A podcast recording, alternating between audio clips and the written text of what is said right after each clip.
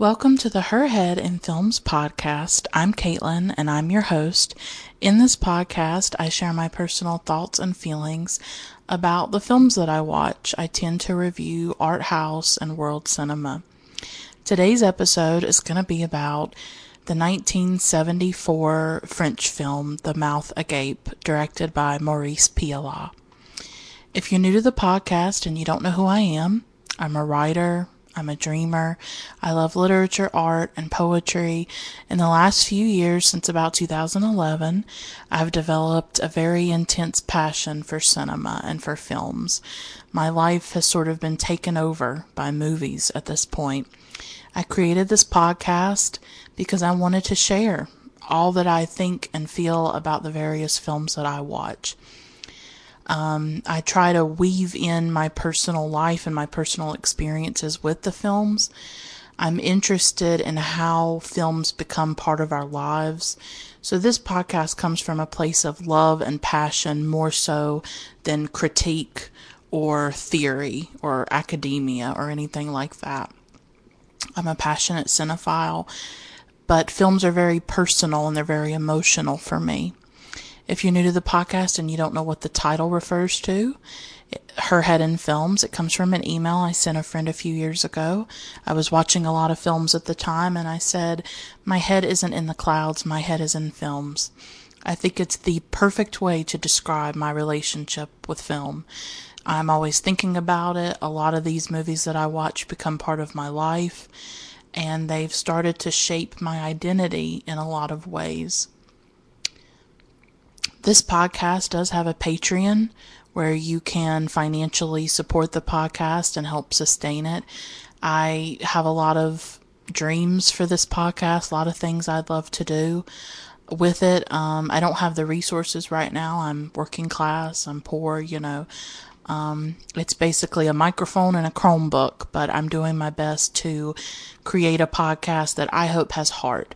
This podcast may not be as sleek or it may not have the greatest audio quality or, or whatever. Um, but I hope that what it that it can make up for it with heart and with passion and I can't offer a lot to you, but I just try to offer myself and my experience of these films.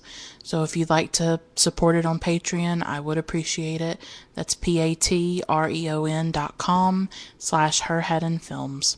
Lots of rewards and extras. At one level, you get a shout out on the podcast. So I just want to take a moment to do my shout outs to Olivia, Carolyn, Feminist Overlord, Michelle, Jesse, and Lindsay. Thank you all for being patrons. I really do appreciate it. As I said earlier, uh, this episode is about Maurice Pialat's 1974 film, The Mouth Agape.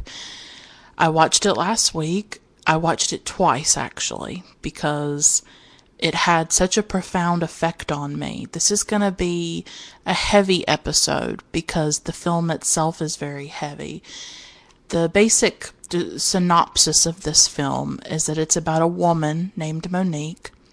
She's probably in her 40s, I would say. She's not too old. She is dying of cancer. And it's about how she's slowly dying of cancer and how her husband Roger and her son Phil- Philippe react to that. And it's it's it's a somewhat short film. It's only an hour and 25 minutes. It's slim, but it packs a punch and it's a dense film. It's dense with there's a darkness there, there's emotion, there's um this is a film about death and about loss and about the disintegration of the body, how illness affects the body. And so, and it's about mortality, obviously. So it's about a lot of heavy things. And so, this episode, I'm just going to warn you up front, it's going to be pretty heavy. So, The Mouth Agape.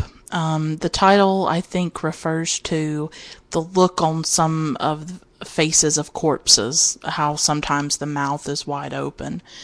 Um, it has autobiographical elements to it. Maurice Pialat, if you don't know, um, I know him. I know of Maurice Pialat, but I don't know how famous he is considered in the cinephile world or in just the film world in general. The only other film I've seen by him is À nos amours, which stars Sandrine Bonnaire. He actually had Sandrine Bonnaire in, in at least three films that I know of. Um, and so he obviously really liked her. I think I think À nos amours was one of her first acting films, was one of her first roles that she did. She was very young, and it's about being a teenager. And so he is a French film director. He he did films in sort of a realist style, in the form of realism. He actually wanted to be a painter, and he didn't come to films until he was in his forties. And um, he I think he's sort of considered a renegade, sort of a maverick. I don't know if he fits into the boxes really well. Um, but he made quite a few films, and he did win um, the Palme d'Or for his film Under the Sun of Satan, which has Gerard Depardieu and Sandrine Bonnaire in it. So he's he definitely won some important awards. He, uh, I think, Francois Truffaut co produced uh, one of his films, The Naked Childhood, yeah. And that won the Prix Jean Vigo. So he won some prestigious awards. I think he was considered an auteur, you know, a great director. I have not explored a lot of his work. But when I came to The Mouth Agape, I was just, and this is so cheesy to say, but my mouth was agape when I was watching this. It knocked me out this film absolutely floored me in how powerful it was and how uh, that's why I have to talk about it. Even though it's sort of a dark subject matter, I had to talk about this film.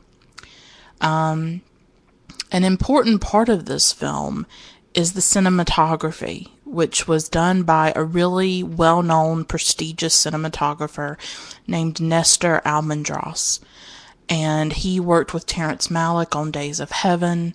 He um, he worked with Francois Truffaut on several films like The Last Metro with Catherine Deneuve. Um, he worked with Eric Rohmer on films like Claire's Knee and My Night at Maud's. Um, he worked with uh, Alan J. Pakula for Sophie's Choice. I actually have an episode about Sophie's Choice if you want to listen to that. So he is this very important cinematographer. I love Days of Heaven, which is the film he did with Terrence Malick. And I would love to rewatch that and maybe do an episode episode in the future. So uh, Almendros is just this titan in the cinem in cinematography, and it gives the film a very deep richness. The colors of this film are like blue. There's like a there's like a I don't even know how to describe it. It's like there's this blue tint to it, this blue and green tint to the film. And the colors are muted, they're kind of muddy at times, but they're rich and they're deep. And um, I felt like the colors of the film sort of matched the. Uh, the somber element to this film. So, on to the film itself. I'm just going to talk about various themes and different scenes of the film uh, that really stay with me. And um, so this is a film, as I say, about a woman who is dying and how her son Philippe and her husband Roger react to that. And the film starts off with her going to the doctor. And her um her laying like I think she's getting an x-ray done or something. And she's laying and having this test done and for I guess for them to diagnose her with the cancer that she has. And it's an important scene because her lying on that table will become a motif, a visual motif throughout the film of her lying down. That much of her life, Monique, in this film will be horizontal. She will be in bed. She will be slowly dying. She is only given a few months to live. And there's a brutality about this film in that it is so, there's a starkness and a simplicity to it as well. And it just sort of lays the truth out right in front of you. That here is this woman, she looks healthy, she looks okay, but she's not. And within a few months, she will be dead. And there's no rhyme or reason to it. And we see her slow fading, the slow deterioration and decay of her body in this film. And as I say, there's a brutality about that. And I think if you've ever seen someone you love dying or, or ill, um, it can be a very difficult thing to witness. And that's what this film really delves into. Her son is named Philippe, as I say, and he's only about 30 years old and he goes to, he goes with her to that uh, appointment and then later they come home and they're just sitting at the kitchen table talking and this scene is really important because we get to the crux of her relationship with her husband Roger and she's talking to Philippe and she's telling Philippe to treat his wife better. Philippe is married to a, a woman named Natalie it's actually one of the first roles for a French actress. I think she's French, named Nathalie Baye. I think, and I think she's considered this really important actress in France. I haven't seen her in a lot of stuff, um, but he, she's telling Philippe to treat Natalie better and to not cheat on her. And this is really the crux of the film, the crux of the relationship between Monique and her husband Roger, is that their entire marriage, Roger has cheated on her he had a mistress from the beginning of the marriage, really. So they've been together like 34 years, but he has never been faithful to her. And that's a heartbreaking aspect of the film. This is a film, it's about death, but it's about family dysfunction and about how we're not always good to the people that we claim to love. And Roger is is certainly fits the bill with that. He has philandered and he has never been faithful to her. And even as she is dying, he cannot be faithful to her. And we see how Philippe, in many ways, mirrors his father, because there are several scenes in the film where he has sex with other women. So he is cheating on his wife, Natalie, just as Roger cheated on Monique for much of their marriage. And I think it's very poignant that she has this discussion with Philippe and is trying to tell him, you know, treat your wife better, you know, be better to her. And he cannot do that. He just can't do it. Even though he sees the pain that his own father has inflicted on his mother, he is really doomed to repeat those same mistakes. And um, it's also a, mu- a moving scene because uh, Philippe puts on some opera music and they just sit at the table and listen to it. I thought this was a very sort of daring scene in many ways because it lasts for several minutes. There's no dialogue. It's just two people listening to some opera music. And I think this speaks to the way that Pialat was sort of a renegade, that he did movies, it sounds to me, like he did them how he wanted to do them.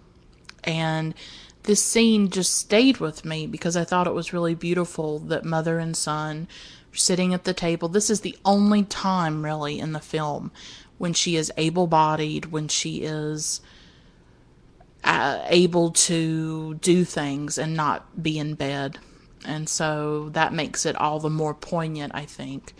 Um, and for several minutes we just see them listening to opera music and you can kind of tell on their faces how the music is affecting them. And um of course she tries to stand up though and she immediately falls. So we already see that she is she is dis- she's disintegrating and her body is failing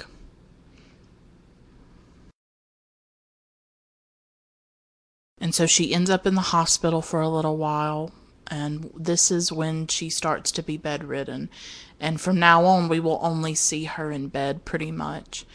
And so, but there comes a point when the hospital says there's nothing more we can do for her. And so they have to bring her home. And so they take her to the bedroom and there's this beautiful wallpaper on it. It's actually a really beautiful room in some ways, but this will become her life. This will become her world. These four walls.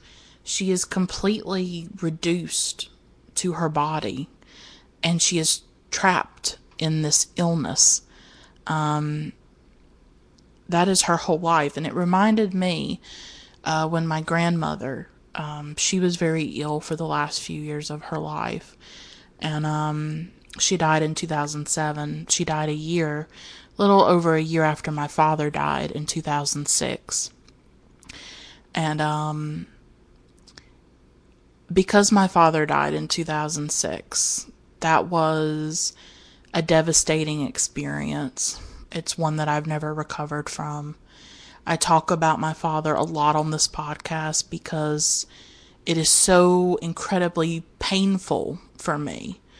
I mean, just the other night I was just weeping and shrieking over it. Um, just thinking about him and about how he's gone and our life together is gone and I'm an atheist, so I don't believe I'm ever going to see him again. And it's hard to face the truth that he is gone. And even though it's been 11 years now, for me, time doesn't matter. Time does not diminish anything. He is still gone, and he will always be gone. And I'm not okay with that. And it still is very excruciating and painful for me. And um so my father died in 2006 and I'm always grappling with his death, always. I'm always grappling with loss. And so that is why I am attracted to a film like The Mouth Agape because it's about loss and it's about death. And I'm always grappling with those subjects. And um so my grandmother was in bad health. And it's my maternal grandmother, my mother's mother. And I was not able to visit her as much as I probably should have.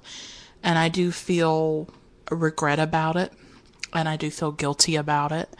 At the same time, I try to forgive myself because I was 16 years old and my father had just died. And it was very hard for me to go to my grandmother's house and to see her in bed and to see her sort of fading away. And that was hard for me at that age. I had already been through such a trauma with my father's death. So I don't, I try not to be too hard on myself, you know. Um, but I do regret it. And I do, I have a lot of regrets about it actually. And, um, so seeing Monique in bed, it it brought up a lot of that for me. It brought up my grandmother's slow sort of death in a way. But my mother did go down. She did go to my grandmother's house every day. Um, I don't know how she did it because she had just lost her husband and was widowed, and then her mother was dying, and um, I, I don't know how she did that actually and and I feel guilt that I wasn't there to support my mom more you know that I wasn't with her at my grandmother's house and I just yeah.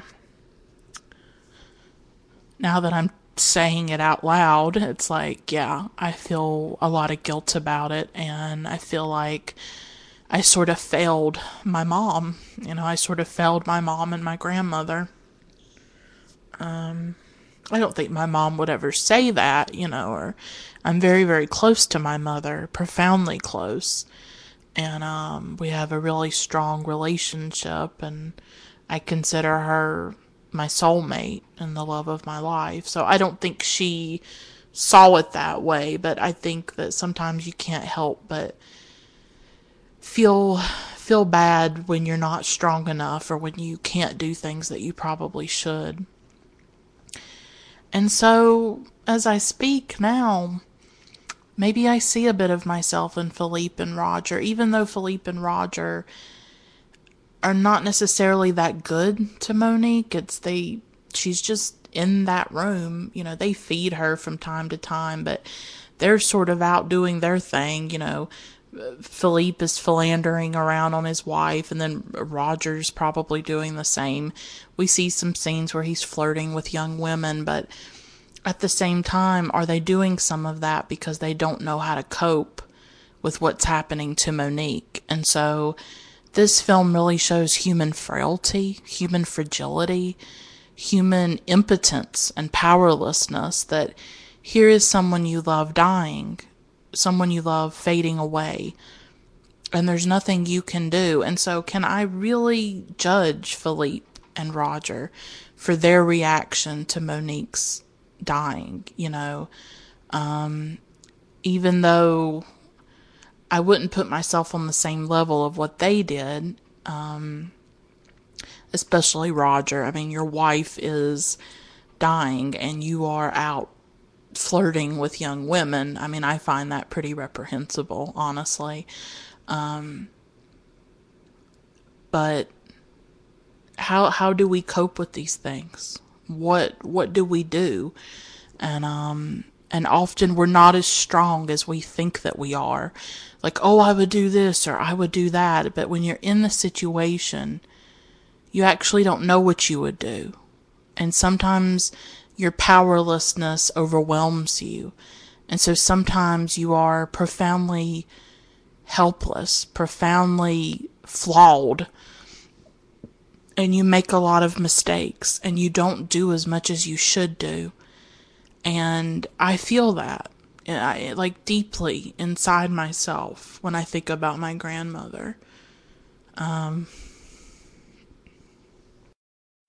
I'm not sure I had confronted it to this extent until starting until talking about this this film. Um, it's why I do this podcast. In many ways, I'm sort of working through a film in real time. I'm trying to figure out what I feel about it and why I think it's important. But what occurred to, I mean, when my grandmother was going through this, I often thought about how she was confined in her bedroom and how her life had become those four walls of that bedroom. And I wondered what that was like for her and how lonely she must have felt and how scared she must have felt and and terrified at what was happening to her and how she had no power over it and no way to stop it. And that haunts me as well of my grandmother's experience um, of going through that. And so when I see Monique, I, I see that as well. For her, life has stopped. But for everybody else, Philippe, Roger, Natalie, the neighbors, there's a wedding in the neighborhood one day um, where they live in France. I think it's called Auvergne or Auvergne for her life has stopped, but for everybody else, life has gone on. There is this constant coexistence of life and death, of tragedy and beauty that you can be going through the worst day of your life and other people are going through the best day of their life. You know, I always used to think about how the day my father died, there were people born there were people born on that day in 2006. For them, that day was important. That day was the best day of their life. And for me, it was the worst. It was a catastrophe. And I remember when we were driving home, you know, after it had happened, and I I saw other people in cars and I thought about how their lives would go on as normal. They would be who they had always been. But I was shattered. And my life was destroyed. My life was over. And that is life. The coexistence of these things that we cannot make sense of. Um, it's just it's haunting in that way that that these two things coexist and um, the film the film shows you that and it forces you to confront that in so many ways Um, this is like a harsh film in that way. It's about death, it's about how we let each other down, it's about how powerless we are against death and against illness and against our own mortality and vulnerability. Um, you know, Roger is just this really difficult character to deal with, I would say. He is a raging racist. You know, they're in their little town in France. It seems like a small town to me.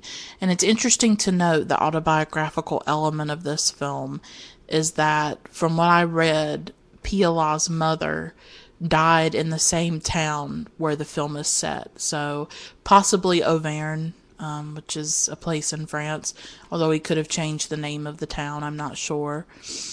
So there are some autobiographical elements to it. You know, perhaps this was his experience of losing his mother. We don't know. But Roger is just he's such a like scumbag in many ways.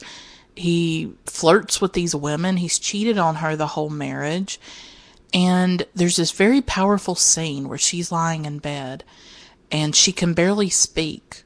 Um, but she she finds the breath and she finds the strength to confront him and she yells at him um, about him cheating on her and she says i can smell the wine on you. She knows he's been with another woman and it is this heartbreaking scene where this woman is dying and she knows that her husband is still sleeping around on her that he cannot love her the way that she wants to be loved and now that i'm thinking about this this film is so much about heartbreak this film is so much about how we long to be loved a certain way but the people around us cannot love us the way we want to be loved that's what she wants. She wants him to respect her and to love her. And all he can think about is drinking wine and, and going out with women.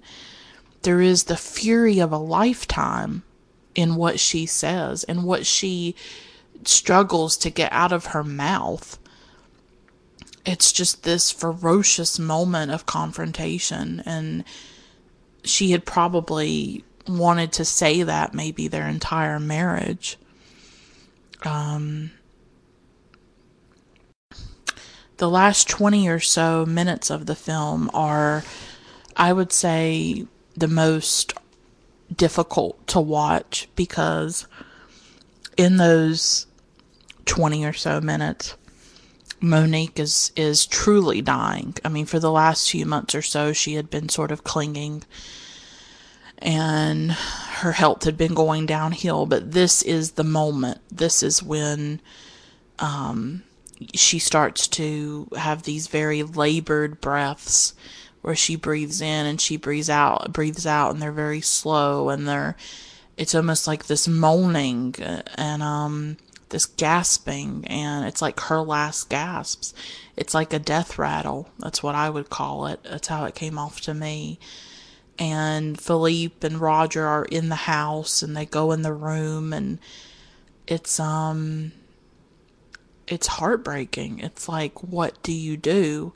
Um they are completely powerless as she slips away and they have to confront it. They have to witness it. They bear witness to her death. Her dying is intimate. It is prolonged um, and there comes a point when she finally does take her last breath and she's gone. And I think Roger says, C'est fini. It's over. And um, I know a little bit of French. That's how I would translate that.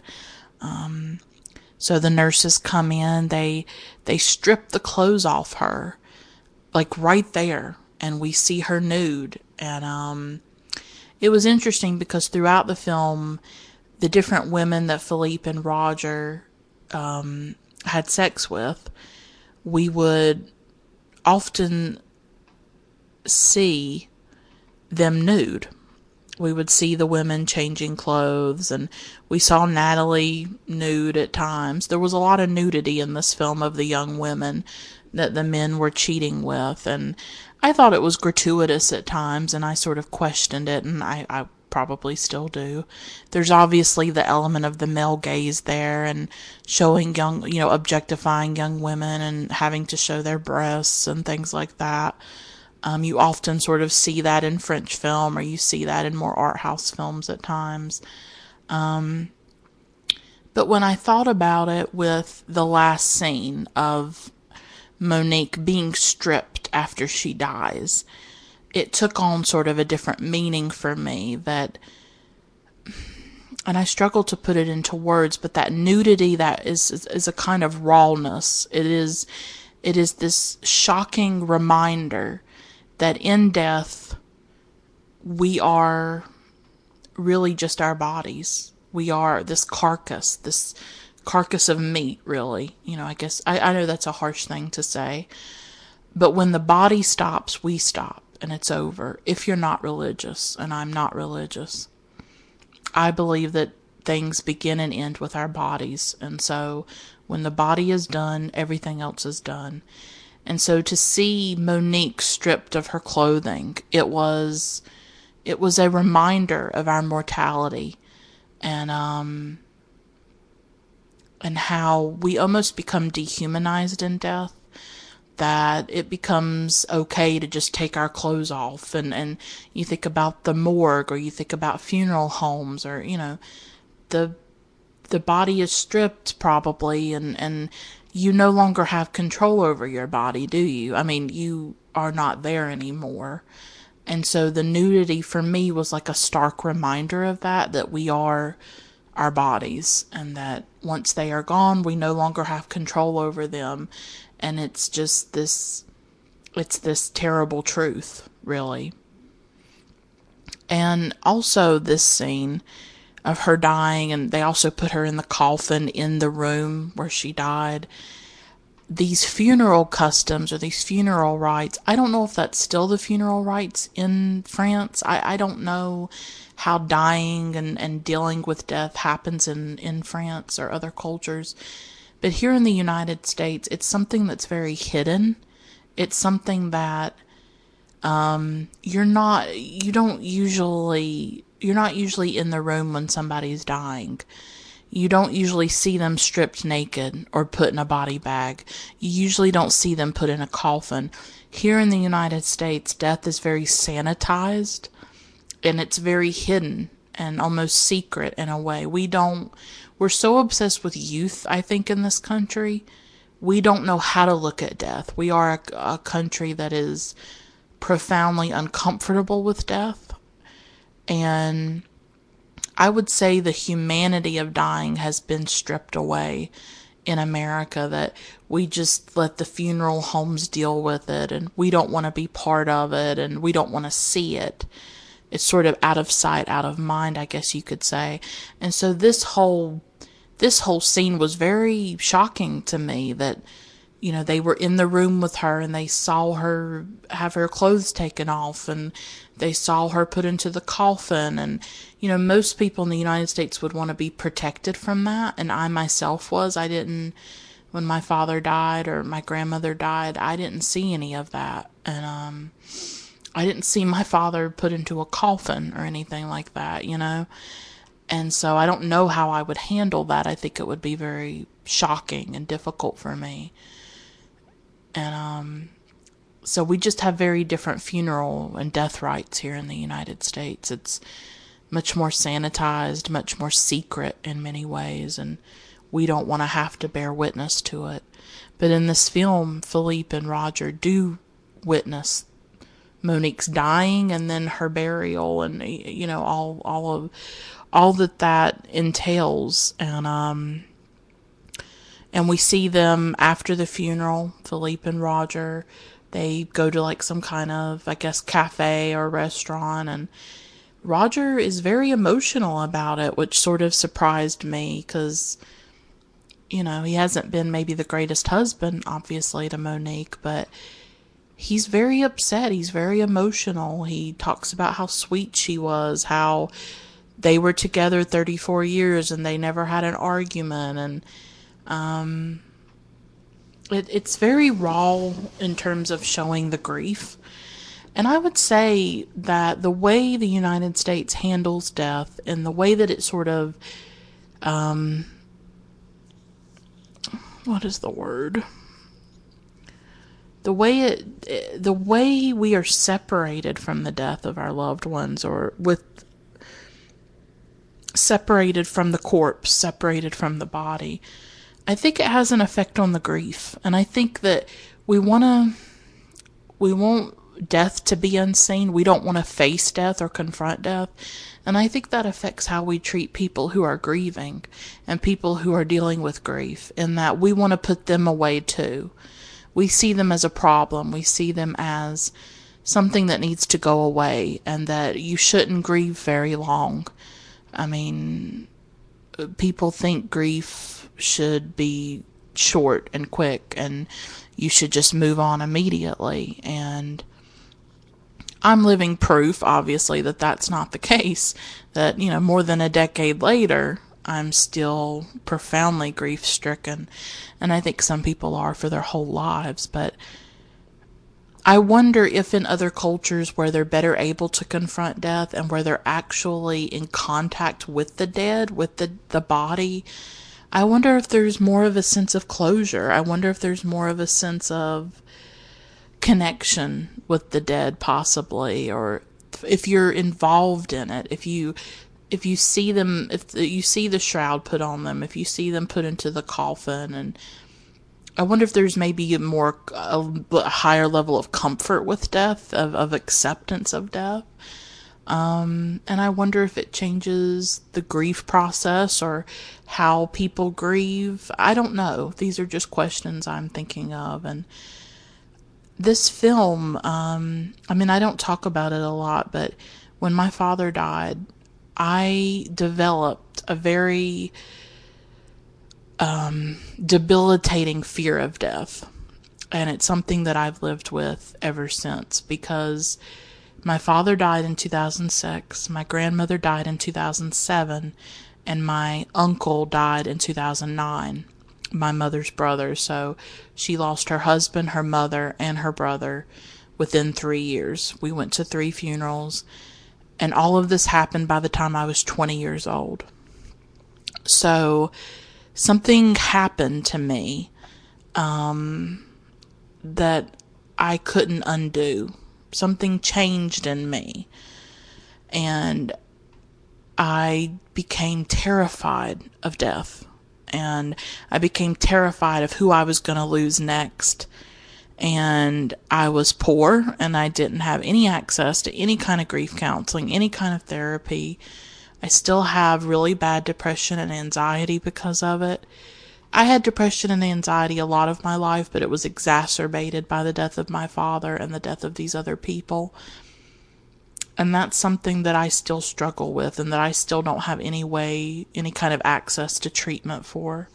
Um, when I was in college from 2010 to 2014, I went to some grief counseling. They offered free counseling to students. And so I was able to see someone when I was in college, but ever since I've graduated, I haven't had the money or any kind of ability um, to do that because I don't have health insurance. So this is something that is truly a part of my life on a daily basis is this fear of death and as i say it's been really debilitating and so um, it's always with me, and um, I wish it wasn't. I wish I could just be okay. I would give anything to not feel the way that I do, but it is there, and it, it really is terrifying for me. Um, and so this film, that's why I was attracted to this film too, because even though I'm scared of death, I'm I'm compelled by books about it or stories about loss, stories about um, about these things. I can't quite explain it really. Um, and I felt like this this film showed death in a really raw way and in a really truthful way that it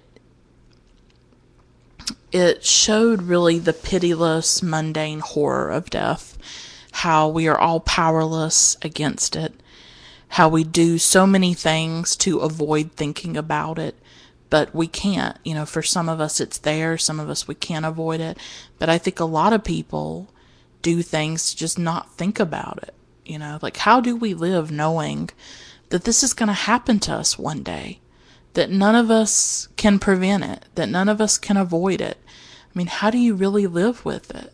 You just try not to think about it, but when somebody you love dies, you have to think about it. And when my father died, and I was 16, you know, up until that point, death had been theoretical. Death had been abstract. Death had been something I read about in books, or it, it wasn't real. And when he died, it was real. Death was possible. And I could not go back. And I really feel that my youth was taken from me, that my innocence was lost. You know, other people at 16 are, are dating and they're thinking about the colleges they're going to go to and they're out partying and they, there is a level of carefreeness. I'm not saying being a teenager is easy in any way there's obviously complexities there, and everybody has their own experiences. But not a lot of teenagers are dealing with a parent dying. You know, it's it's heavy, it's difficult. And instead of me having those experiences, I didn't have a youth. You know, I didn't get to have a period where I was carefree. I was completely hurtled into um, this horror, this horror of my father dying. And I was never the same, and I've never recovered.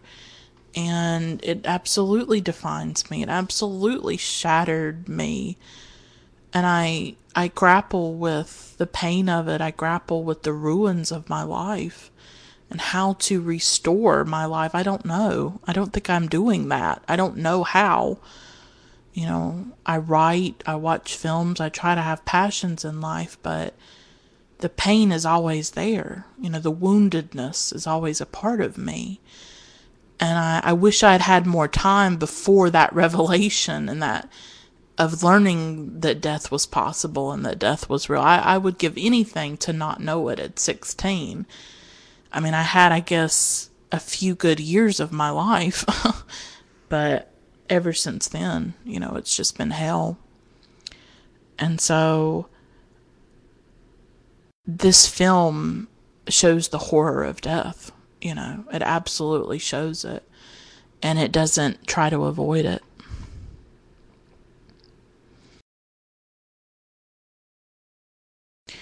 And it shows illness, it shows the breakdown of the body, the slow disintegration of the body, as we see with Monique's illness, and that's very difficult to watch. Um, in many ways, watching Monique is you're watching what could happen to you or what could happen to somebody you love, and that's scary. I think that's terrifying in many ways.